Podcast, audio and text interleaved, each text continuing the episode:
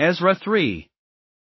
When the seventh month came and the Israelites had settled in their towns, the people assembled together as one in Jerusalem.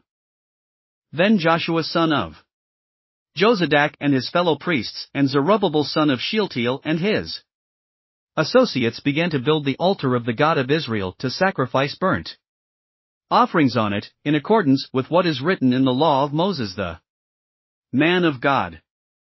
Despite their fear of the peoples around them, they built the altar on its foundation and sacrificed burnt offerings on it to the Lord, both the morning and evening sacrifices.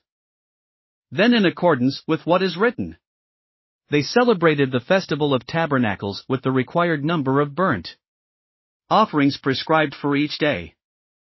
After that, they presented the regular burnt offerings, the new moon sacrifices, and the sacrifices for all the appointed sacred festivals of the Lord, as well as those brought as free will offerings to the Lord. On the first day of the seventh month, they began to offer burnt offerings to the Lord, though the foundation of the Lord's temple had not yet been laid. Then they gave money to the masons and carpenters, and gave food and drink and olive oil to the people of Sidon and Tyre, so that they would bring cedar logs by sea from Lebanon to Joppa, as authorized by Cyrus king of Persia.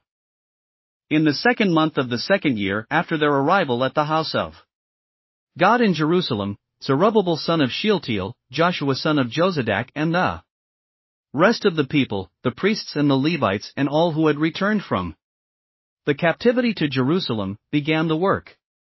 They appointed Levites twenty years old and older to supervise the building of the house of the Lord. Joshua and his sons and brothers and Kadmiel and his sons, descendants of Hodaviah, and the sons of Henadad and their sons and brothers, all Levites, joined together in supervising those working on the house of God.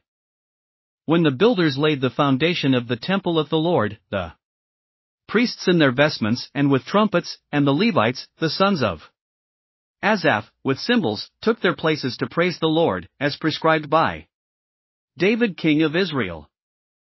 With praise and thanksgiving they sang to the Lord.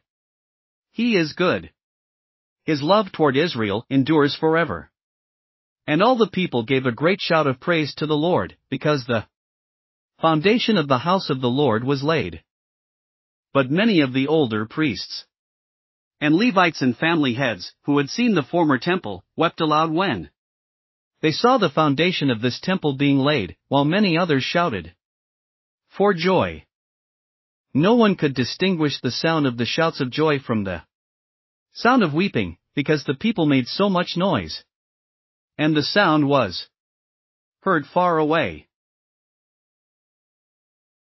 Thanks for listening to another chapter of the Bible. At My Faith Fuel, we believe a good coffee fuels your faith and energizes your day. Please visit myfaithfuel.com to explore our delicious coffee blends. Part of each purchase goes to training worshippers around the world. Thanks for listening.